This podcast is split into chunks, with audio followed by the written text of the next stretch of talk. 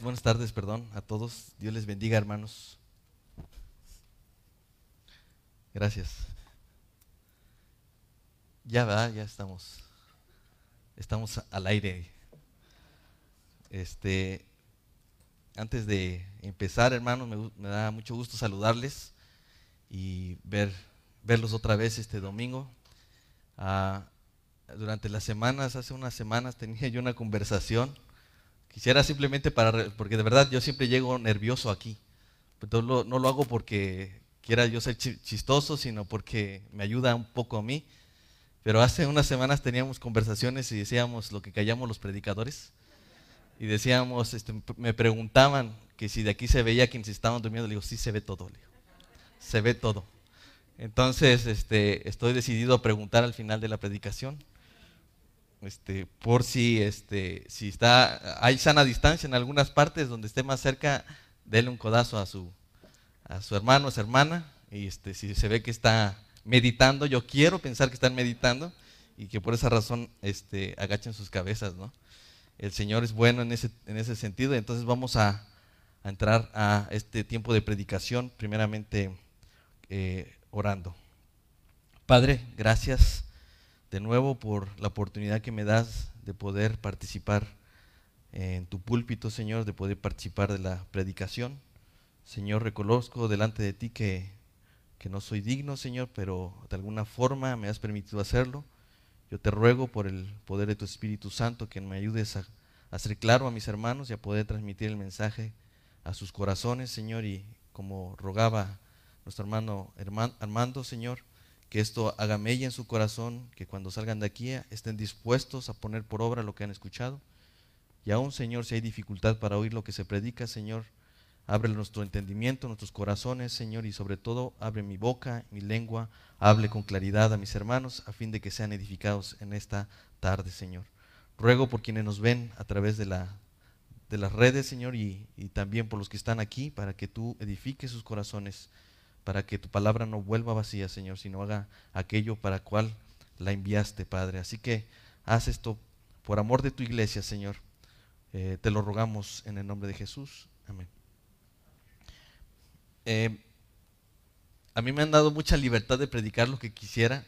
Este, eh, voy a tratar de acoplarme a lo que mis hermanos han ido predicando. Sin embargo, siempre les he dicho, me dan chance de, esto y siempre he tenido la buena disposición de, eso. Entonces, hoy quiero eh, predicar acerca de algo que está en Mateo capítulo 3. Básicamente, estoy, estudié todo el capítulo y la idea es poder estudiar todo el capítulo, aunque no voy a ir versículo tras versículo. La idea es que encontremos ahí eh, todo lo que el Señor quiere decirnos para el día de hoy. Dice Mateo capítulo 3, del 1 al 12, dice, en aquellos días vino Juan el Bautista predicando en el desierto de Judea y diciendo, arrepentíos porque el reino de los cielos se ha acercado.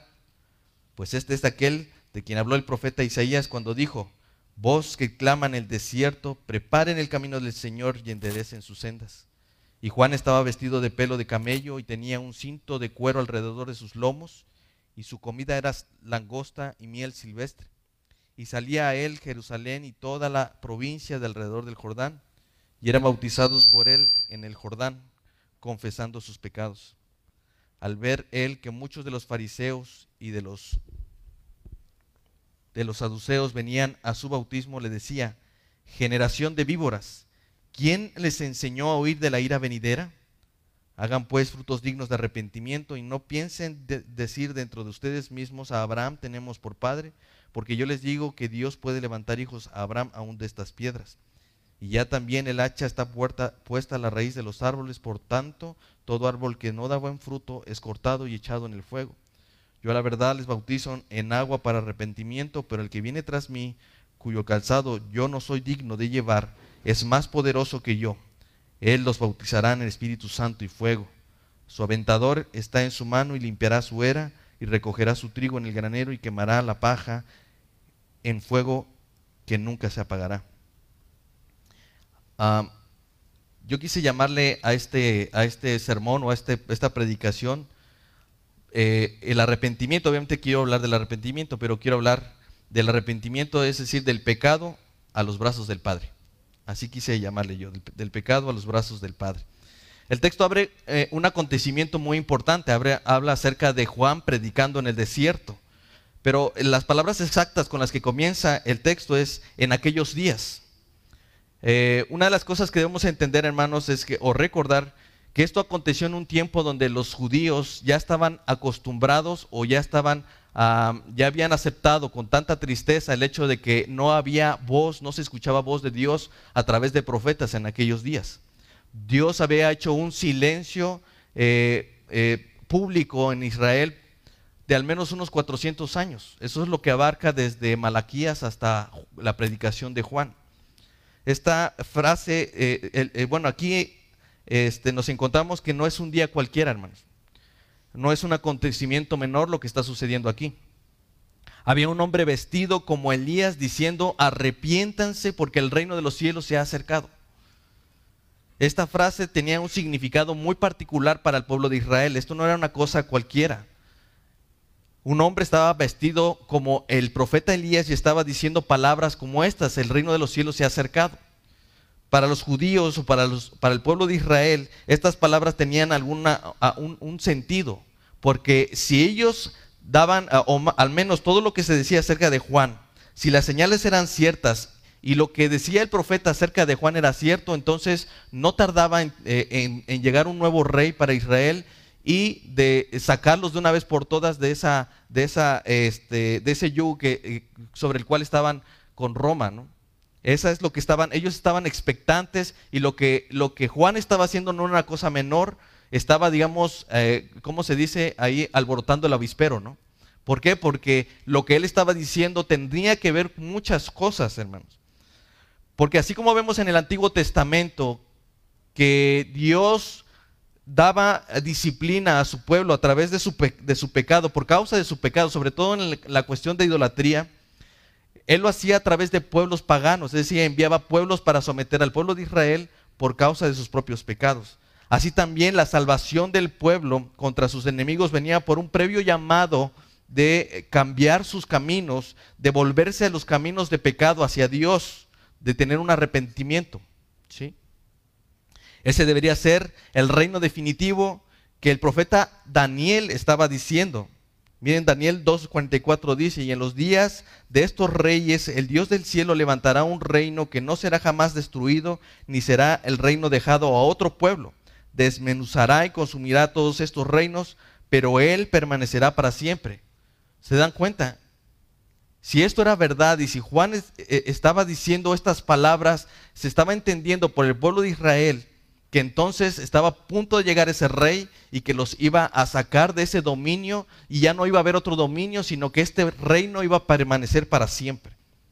Ahora, yo quiero que imaginen esto, hermanos, porque, eh, porque es importante. Imagínenos, imaginemos que ahorita nos dijeran, hay un milagro, aconteció un milagro de proporciones bíblicas, ¿no? Se abrió quizás el mar, otra vez el mar entonces hay un grupo de seguidores ante esto, hay gente que ve, vio, fue, fue testigo de lo que sucedió con ese milagro. Entonces ese milagro hace llamar a mucha gente, la atención de mucha gente, de tal manera que de, tan, de muchas ciudades van y se acercan para verificar qué es lo que sucedió. Algunos son curiosos, algunos quieren simplemente saber lo que pasó, pero otros son convencidos de que este es un milagro verdadero. No solamente eso, las noticias hacen lo suyo, ellos llaman la atención y, vemos personas que se acercan a esos lugares donde sucedió ese milagro para ser testigos de lo que pasó. No solamente eso, también un grupo de expertos hacen lo suyo para poder verificar la autenticidad de ese milagro. Eso es lo que estaba pasando allí. No estoy hablando de un milagro, pero lo que estaba sucediendo ahí estaba tomando las cámaras de todos. No había cámaras, pero estaba llamando la atención de todo el mundo. Por esa razón, lo que estaba pasando no era una cosa menor. Tal fue el acontecimiento, dice la escritura, que trajo la atención y la convocatoria de Jerusalén, el centro religioso más importante, Jerusalén, de toda Judea y de los pueblos que estaban alrededor del Jordán, porque iban a bautizarse por Juan el Bautista. Incluso fue también necesario enviar a un grupo de judíos, de entre ellos particularmente sacerdotes y levitas, para verificar si el profeta si, Juan era un profeta auténtico. A eso fueron, al menos eh, en, el, Evangelio de Juan, capítulo 1, 19, dice que eh, este, un grupo de judíos fueron enviados y ellos eran sacerdotes y levitas. ¿Por qué eran sacerdotes y levitas? Porque querían verificar si Juan era esa persona. Y por eso vemos que el Evangelio de Juan manifiesta y hacen preguntas, están haciendo esta verificación y le dicen, ¿tú quién eres? ¿Tú qué, qué haces? ¿De dónde vienes? ¿Eres tú Elías? ¿Eres tú el profeta? ¿Eres tú el Cristo? Eso es lo que está sucediendo. A comparación del Evangelio de Juan, Mateo nos da simplemente dos referencias para autentificar el ministerio de Juan el Bautista. Mateo se limita simplemente a decir esto, este es, en el versículo 3, este es aquel de quien habló el profeta Isaías cuando dijo, voz que clama en el desierto, eh, preparen el camino del Señor, enderecen sus sendas. Eso es lo que está en Isaías 43. La otra eh, cosa que pone ahí Mateo es que Juan se parecía mucho a Elías. Él dice en el versículo 4, y Juan estaba vestido de pelo de camello y tenía un cinto de cuero alrededor de sus lomos. Así vestía Juan, así vestía eh, Elías Tisbita. Así vestía. Así que él lo hace a propósito precisamente para identificarse claramente ante el pueblo como el antecesor del Señor, tal como lo profetizó Malaquías 4, 5. Y aquí yo les envío al profeta Elías antes de que venga el día de Jehová grande y terrible. Le hará volver el corazón de los padres hacia los hijos y el corazón de los hijos a los padres, no sea que yo venga y hiera la tierra con maldición. Ahí está otra vez el llamado. Dios está enviando previamente a alguien para que eh, regresen de sus malos caminos, reconozcan sus pecados y digan, yo mando a alguien para preparar ese camino. Definitivamente Juan el Bautista había sido aprobado por Dios lo que estamos viendo hasta este momento es la aprobación de Juan el Bautista como un profeta verdadero. Si esto es, miren, los evangelios lo ponen allí y esto es tan importante porque los cuatro evangelios lo mencionan. Es tan importante porque la presencia de Juan activaba inmediatamente el hecho de que, quien venía después de él era el Mesías. Así que para los evangelistas es muy importante que quede claro que Juan el Bautista era un profeta de Dios, enviado por Dios, y definitivamente era un profeta de Dios. Así lo manifestó el ángel a su padre antes de que él naciera. Le dijo en Lucas capítulo 1, versículo 17, Él irá delante de, de, él con el espíritu y el poder de Elías para hacer volver los corazones de los padres a los hijos y de los rebeldes a la prudencia de los justos, para preparar al Señor un pueblo bien dispuesto. No solamente él, Jesús, aún después de que había venido el ministerio de Juan, Jesús mismo da testimonio de Juan y él dice, él era Elías el que había de venir. Eso lo vemos en Mateo capítulo 11, versículo 9 y 10. ¿Pero qué salieron a ver? Pregunta Jesús. ¿A un profeta? Sí, les digo. Y más que profeta, porque este es de quien está escrito. Aquí yo envío mi mensajero delante de tu faz, el cual preparará tu camino delante de ti. Y en otra parte a sus discípulos le responde si este era el Elías. Le preguntan ellos y él dice, más os les digo que Elías ya vino y no le conocieron, sino que hicieron con él todo lo que quisieron. Entonces los discípulos comprendieron que les había hablado de Juan el Bautista. Entonces Jesús estaba dando testimonio que sí, efectivamente Elías ya había venido. ¿Quién era ese Elías? Era Juan el Bautista, con el poder, con el espíritu y el poder de Elías. Pero yo quiero enfocar un poco más acerca de Juan. ¿Quién, quién era Juan, hermanos? Los fariseos o los levitas y sacerdotes que fueron y le preguntaban a ellos, dice, ¿tú quién eres? ¿Eres tú el Cristo? ¿Eres tú Elías? ¿Eres tú el profeta? ¿Qué dices de ti mismo? Él responde en Juan capítulo 1, versículo 23. Juan, Juan responde, yo soy la voz de uno que clama en el desierto, enderecen el camino del Señor. Miren hermanos, Juan era uno que clamaba en el desierto. Es decir, daba, voces lastimeras, es como gritar desconsoladamente, implorando una sola cosa, arrepiéntanse de sus pecados.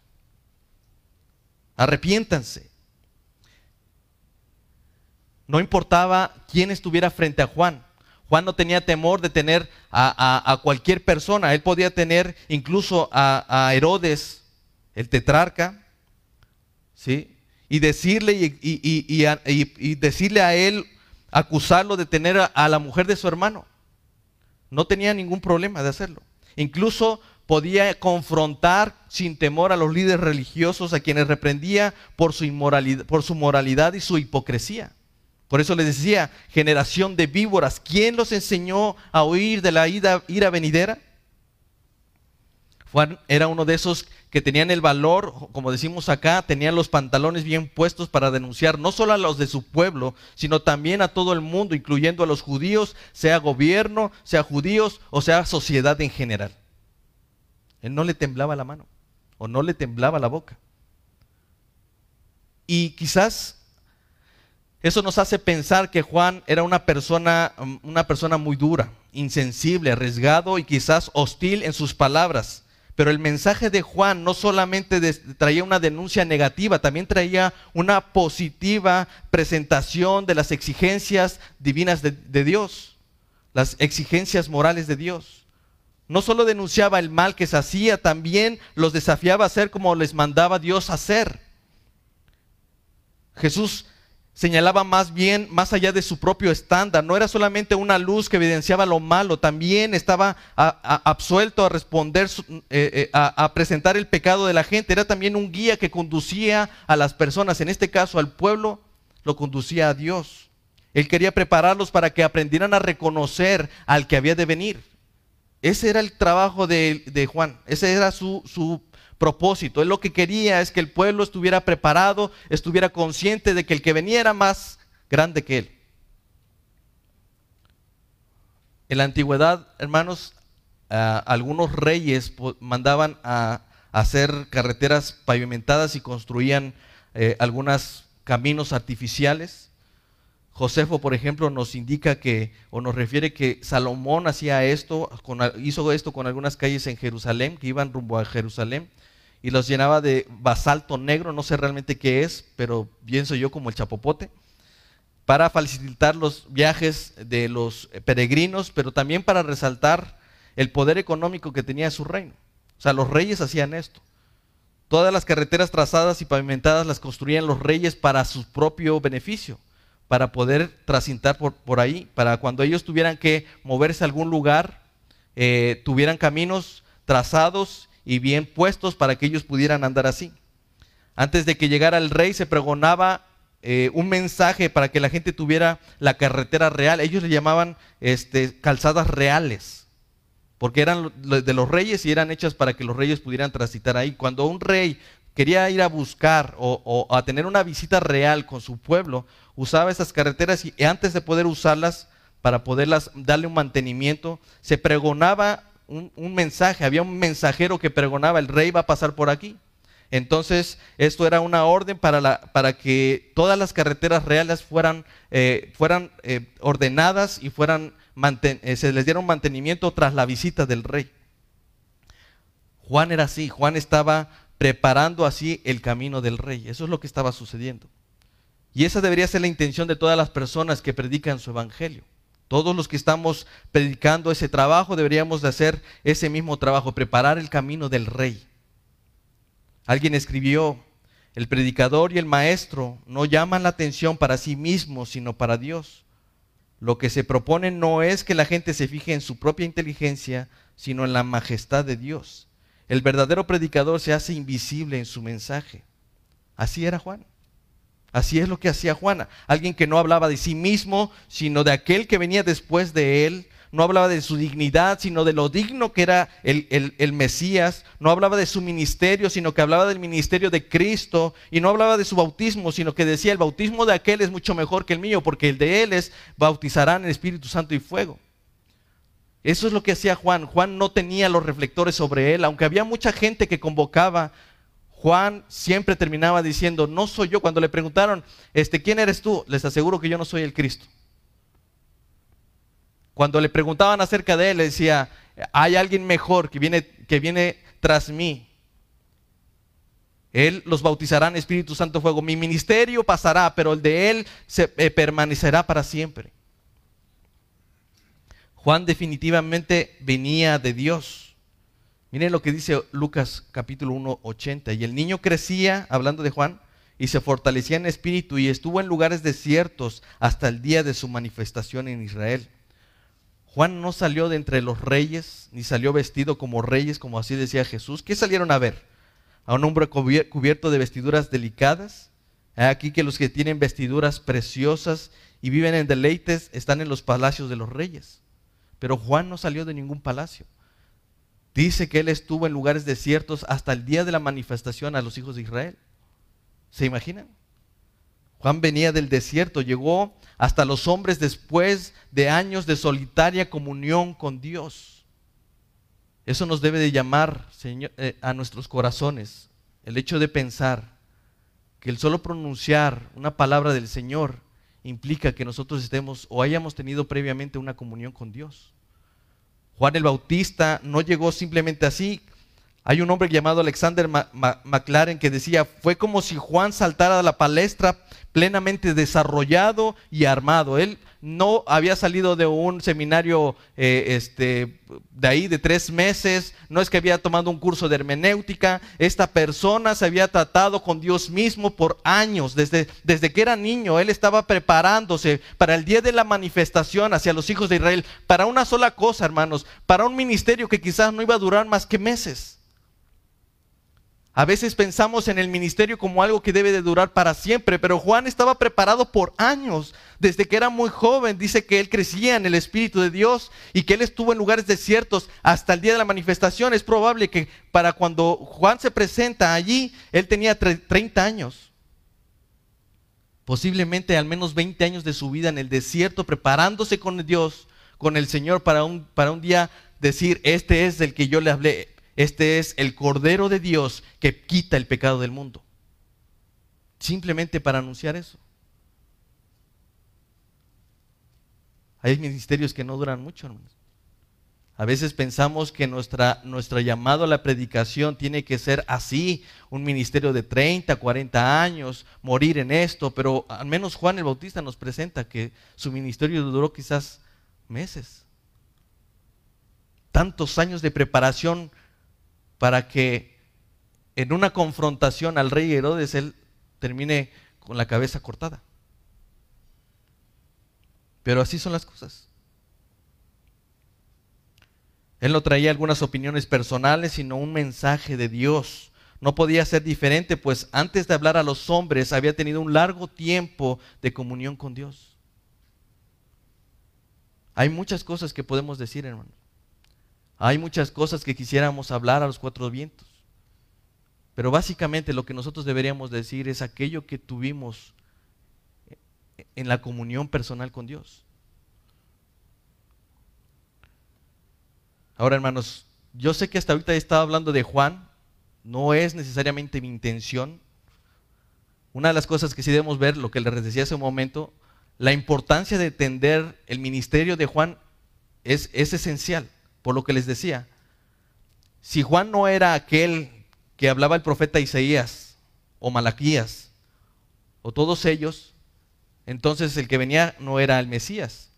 Pero al contrario, Juan claramente era el profeta de Dios enviado, era la voz que clama en el desierto para preparar el camino del Señor. Y él dice, enderecen sus sendas. Nosotros debemos ver que el ministerio de Juan era muy importante y tan necesario que no podemos imaginar el comienzo del ministerio de Jesús sin Juan preparando su camino. Esto es importante. Era tan importante que los cuatro evangelios hablan de ello, pues aún su trabajo tenía la función de ser un reflejo solamente de algo mejor. Al final, hermanos, todo lo que hagamos, todo lo que hagamos en el ministerio y aún todo lo que hagamos como familia, como cabezas de hogar, como, como lo que seamos, hermanos, como creyentes, al final tiene que ser un reflejo de algo mayor, el Evangelio de Jesucristo.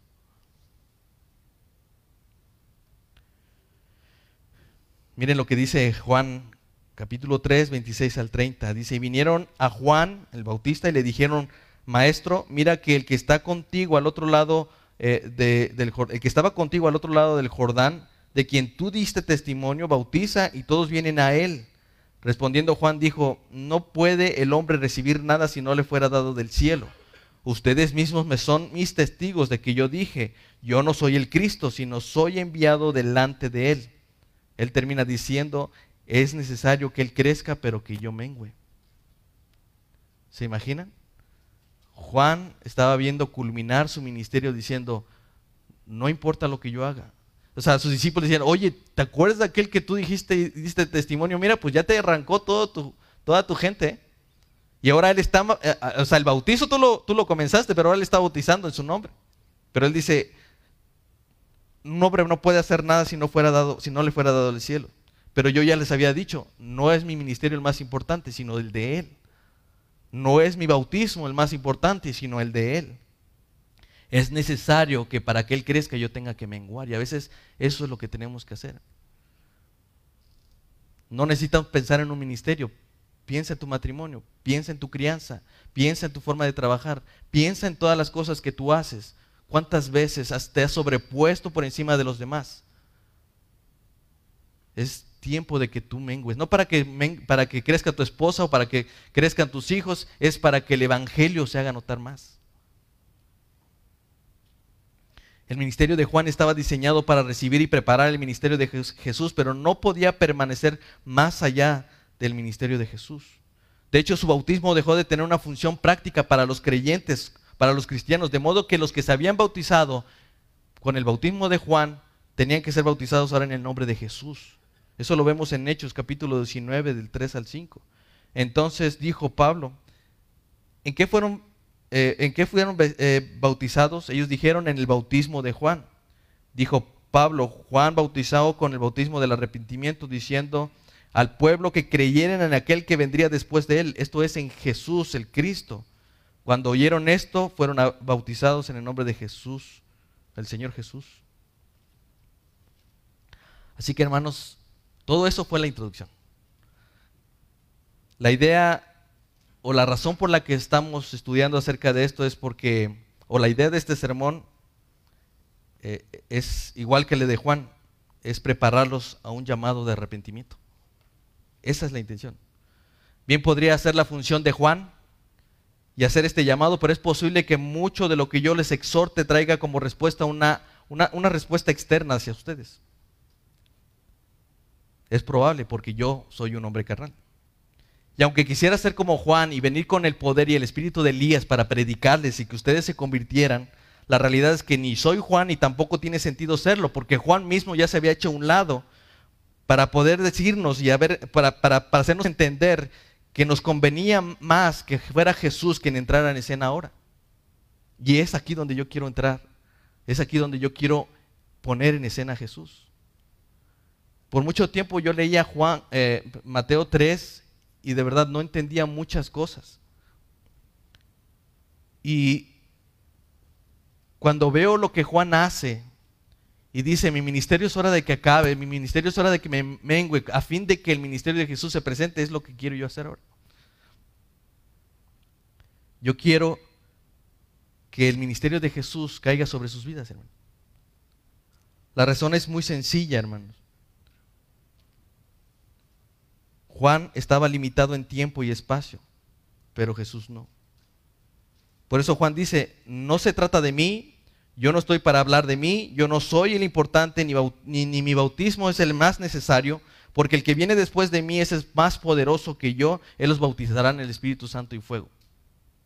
Juan no estaba queriendo decir que él tenía algún tipo de poder divino limitado, lo que él estaba diciendo es que el que venía después de él era uno más poderoso en obra y alcance.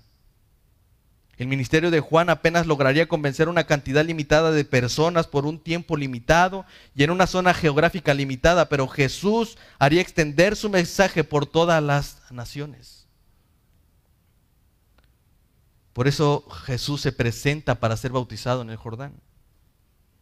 Dice Mateo 3 del 13 al 17. Entonces Jesús vino a Galilea, a Juan al Jordán para ser bautizado por él, mas Juan se lo ponía diciendo, yo necesito ser bautizado por ti, ¿tú vienes a mí?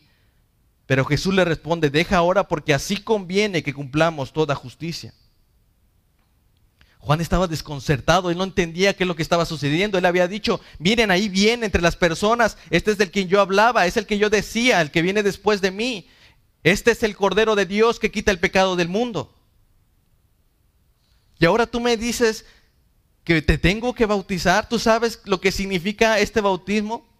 significa una purificación de los pecados, necesitas confesar tus pecados, necesitas arrepentirte de tus pecados. Pero Jesús le dice, deja ahora, porque así conviene que cumplamos toda justicia. La Biblia de las Américas dice, permítelo ahora porque eso es conveniente. Nos conviene. No solo es necesario, es conveniente que Jesús tome ese lugar, hermanos. Hermanos, ¿entienden lo que Jesús estaba haciendo en ese momento? Efectivamente, Jesús no necesitaba arrepentirse de nada, no necesitaba confesar ningún pecado, porque él no había cometido ningún pecado. Pero Jesús le dice a Juan, Juan, tú tienes razón, yo no debo ser bautizado por ti ni por nadie, pero debido a la necesidad de mi pueblo debes permitirme porque eso es más conveniente. Jesús estaba identificando plenamente con el pecado de su pueblo, con todos aquellos los pecadores por los que Jesús iba a morir. Él no necesitaba el bautismo del arrepentimiento, pero nosotros sí por causa de nuestros pecados.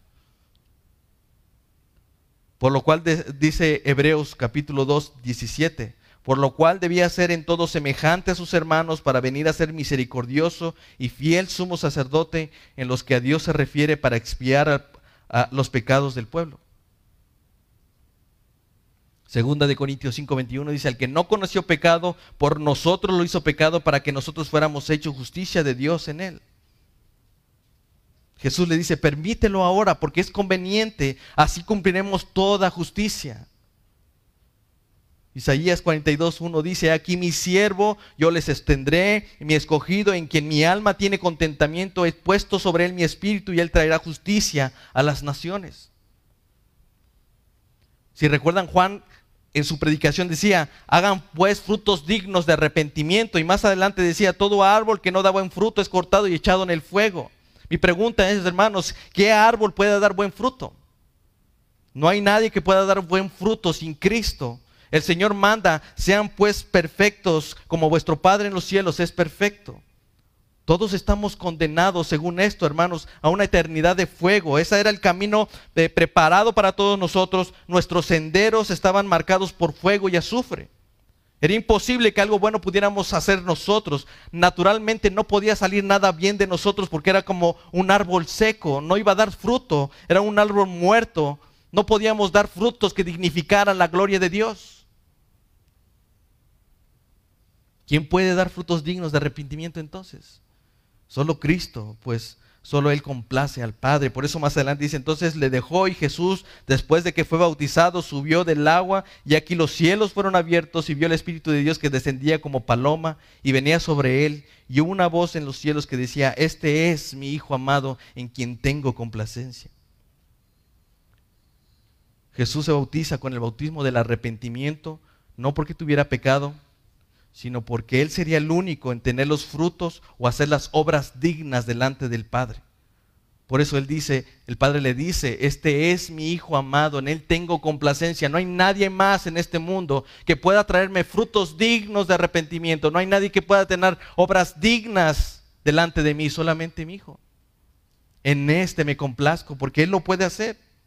Hermano, nos conviene que Cristo asuma ese lugar, porque Cristo ha hecho por nosotros las obras dignas de nuestro arrepentimiento. Él toma nuestro lugar, Él se ha hecho indigno por nosotros, pero solamente Él tiene cómo pagar. Con Cristo el Espíritu Santo se convierte en esa voz que clama desde nuestros corazones y Él grita desde adentro diciendo vehementemente, arrepiéntete de tus pecados. Nos conviene que Cristo sea porque Él dice, les conviene que yo me vaya, porque si yo no me fuera el Espíritu no vendría a ustedes. Pero vendrá el consolador y entonces Él los convencerá de, de pecado, justicia y juicio. Con Juan eran bautizados confesando sus pecados, pero con el Espíritu son convencidos de sus pecados. El arrepentimiento es un camino obligado, hermanos. No podemos saltarnos las trancas, es algo que debemos hacer y ese arrepentimiento nos prepara, prepara nuestro camino para recibir al Señor. Ya no tenemos necesidad de Juan el Bautista, tenemos necesidad del Espíritu Santo, quien clama desde adentro. Esa es la voz que clama en nuestros corazones diciendo una y otra vez, arrepiéntete de aquel pecado que hiciste, arrepiéntete. Acabas de cometer un error, arrepiéntete. No tengas temor de ir al Padre, arrepiéntete porque el Espíritu de Dios contrista Y desde adentro dice y clama vehementemente, arrepiéntete de tus pecados. Juan preparaba el camino del pueblo para recibir al Mesías, pero ahora el Espíritu Santo es el que prepara nuestros corazones con arrepentimiento para recibir a nuestro Salvador. Solo el Espíritu Santo puede corregir con seguridad nuestros caminos. Juan el Bautista podía anunciar y exhortar públicamente, hagan esto, hermano. Con Juan el llamado se limitaba a una conducta externa en mucha gente. Ellos mismos no estaban seguros de cuál era su pecado, por eso ellos preguntaban a Juan, y vemos ahí en Lucas capítulo 3, ellos decían, ¿qué haremos? Él respondía diciendo, el que tiene dos túnicas, de al que no la tiene, y el que tiene que comer, haga lo mismo.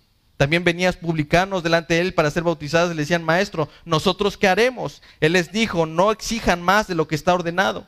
Pero también venían soldados a él diciendo, ¿y nosotros qué haremos? Le dijo, no hagan extorsión a nadie, ni calumnen, y esténse contentos con su salario. Pero cuando Dios concede el don del arrepentimiento, los frutos genuinos nacen de un cambio interno, como el publicano, que se levantó en medio de todos diciendo, si a alguien he defraudado, le, dígame para que le devuelva cuatro veces. No estuvo Juan para decirle allí. Juan el Bautista no estuvo ahí para decirle. Pero el Espíritu de Dios le convenció de su pecado y él dijo, si yo he defraudado a alguien, díganme para que yo lo restaure. Jesús es el único que puede asegurar ese cambio interno por medio del Espíritu Santo. Así que nos conviene, nos conviene que Cristo sea el bautizado por, ese arrepentimiento.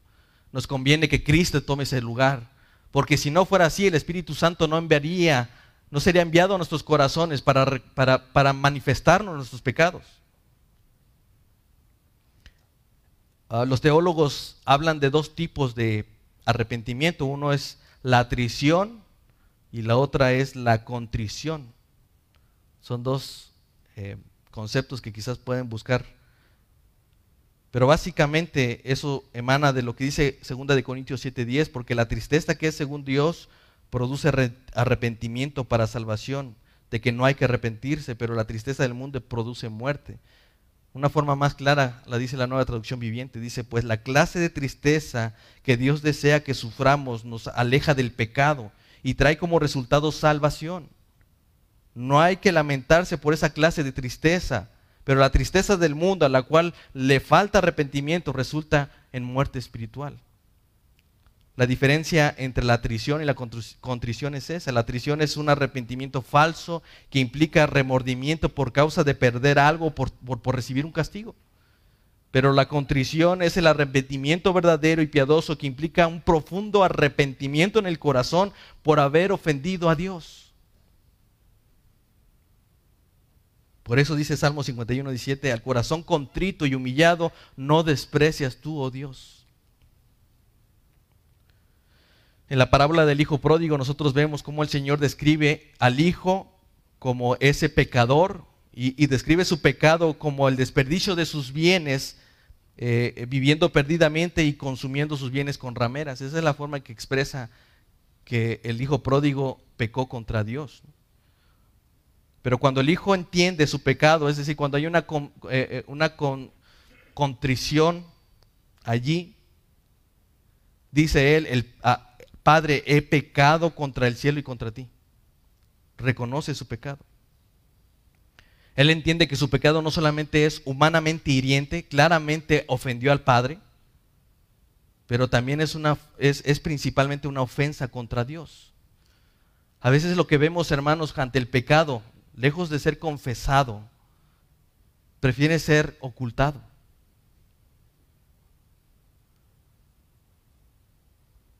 Y a veces tenemos más miedo de lo que el hombre puede hacer.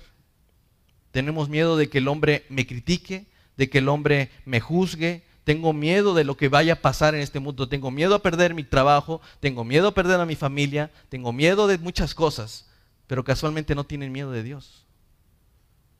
Nuestro pecado es hirientemente hacia las personas, pero principalmente es una ofensa contra Dios. De eso es que hay que arrepentirse. Esto nos debe de, posicionarnos correctamente, pues aunque hayamos sido perjudicados nosotros por el pecado de un hermano o de alguien, aunque la ofensa haya sido contra mí, la realidad es que ha sido antes que todo una ofensa contra Dios, a ese Dios santo y justo. Yo sé que me duele que me haya hecho esto, yo sé lo que es que me haya ofendido, pero si no te ofende que haya ofendido primeramente a Dios, quizás tú estás tomando un lugar que no te corresponde. La Biblia nos enseña que el pecado deshonra a Dios y nos pone en deuda con Él. Pero luego vemos cómo Cristo aparece en escena y Él mismo toma nuestros pecados y los lleva delante del Padre. Porque el Hijo dice ahí en Marcos 10, el hombre no vino para ser servido, sino para servir y para dar rescate por muchos. Por eso el arrepentimiento es una señal de vida, hermanos. Así lo expresa en la parábola Lucas capítulo 15, 32. Mas era necesario hacer fiesta y regocijarnos porque este tu hermano era muerto y ha revivido. Se había perdido y es hallado. Solo un nacido de nuevo puede dar señales de vida porque Dios ha puesto su espíritu allí.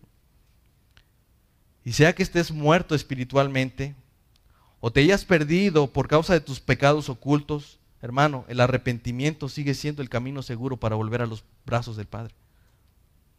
El arrepentimiento, hermano, se basa en el misericordioso ofrecimiento de perdón. El arrepentimiento se basa en la seguridad de un Padre que nos espera con los brazos abiertos. Por eso es cuando vemos en la parábola el hijo viene delante y dice, Padre, he pecado contra, contra Dios, contra el cielo y contra ti. Ya no soy digno de que me llames tu hijo, hazme como uno de tus jornaleros. Pero levantándose vino el padre, no tuvo necesidad del hijo de ir hacia el padre, el padre corrió hacia él y aun cuando estaba lejos su padre le vio, fue conmovido a misericordia y corrió y se echó sobre su cuello y le besó.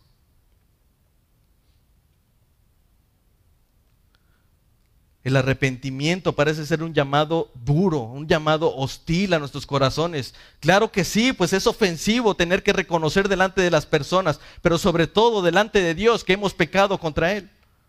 Pero el Señor nos dice que el arrepentimiento solamente es un camino que nos prepara hacia los brazos del Padre. No tengas miedo de arrepentirte de tus pecados, porque lo que te vas a encontrar es con los brazos del Padre extendidos dispuestos a correr hacia ti, ya no tienes que correr más hacia Él. Solamente tienes que arrepentirte y el Señor, como esta parábola, el Padre mismo irá y te abrazará y te tomará del cuello y te besará y te dirá, estás perdonado. Dirá, porque este mi hijo estaba muerto y ha revivido y este mi hijo estaba perdido, pero ha sido hallado. Regocíjense todos con nosotros. Hermano, no rechaces a Dios, no rechaces el Espíritu que clama dentro de ti diciéndote, arrepiéntate, arrepiéntete. Porque Él es paciente para con nosotros, no queriendo que nadie perezca, sino que todos procedan al arrepentimiento. Quiero terminar simplemente leyendo el Salmo 51. Y mientras yo lo vaya leyendo, hermano, simplemente escucha la voz de Dios y el Espíritu si es que está dentro de ti. Haciendo ese, esa necesidad de clamar hacia ti desde adentro diciendo, arrepiéntete. Este salmo es el que David escribió después de su pecado. Y él dice, ten piedad de mí, oh Dios, conforme a tu misericordia, conforme a la multitud de tus piedades, borra mis rebeliones. Lávame más y más de mi, maldad y límpiame de mi pecado, porque yo reconozco mis rebeliones y mi pecado está siempre delante de ti.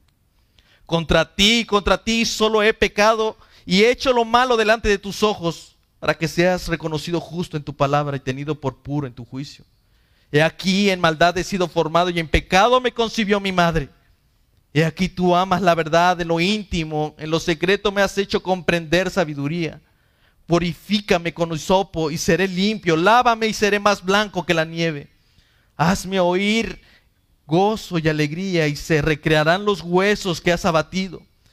Esconde tu rostro de mis pecados y borra todas mis maldades. Crea en mí, oh Dios, un corazón limpio y renueva mi espíritu, un, un espíritu recto dentro de mí. No me eches delante de ti, no me quites de, tu, de mí tu Santo Espíritu. Vuélveme al gozo de tu salvación y el espíritu noble me sustente. Entonces enseñaré a los transgresores tus caminos y, los pecadores se convertirán a ti. Líbrame de mis homicidios, oh Dios, Dios de mi salvación. Cantará mi lengua tu justicia. Señor, abre mis labios y publicará mi boca tu alabanza. Porque no quieres sacrificio que yo haría. No quieres holocausto. Los sacrificios de Dios son el espíritu quebrantado. Al corazón contrito y humillado no desprecias tú, oh Dios. Vamos a orar. Padre, te ruego, Señor, que envíes a tu espíritu, Señor. Si alguien aquí, Padre, no ha conocido tu palabra, no ha conocido tu verdad, no ha conocido tu ministerio, Señor, envía tu Espíritu Santo para que le convenza de su pecado. Si alguien aquí se ha descarriado, se ha perdido en su camino, Señor, hállale a través del arrepentimiento. Que pueda volver en sí, que pueda reconocer tus pecados, no solamente delante de los hombres, sino que ha pecado primeramente delante de ti. Señor, ruego por mis hermanos y aún por mí mismo, Señor, para que me muestres mis pecados que me son ocultos. Ten piedad de mí, oh Señor. Muéstrame tu misericordia, Padre. Lávame de mis pecados, límpiame de mis pecados, Señor. Ayúdame a reconocer delante de ti mis rebeliones, porque yo estoy seguro que delante de ti mis pecados están siempre delante. Contra ti he pecado, Señor, y aunque he pecado contra mis hermanos, seguramente he pecado principalmente contra ti. He hecho lo malo siempre delante de tus ojos. Padre, ayúdame, por favor, y ayuda a mis hermanos a reconocer este camino, Señor. Prepara a través de tu Espíritu ese camino de arrepentimiento, Señor, para que puedan pasar de su pecado a los brazos del Padre. En el nombre de Jesús.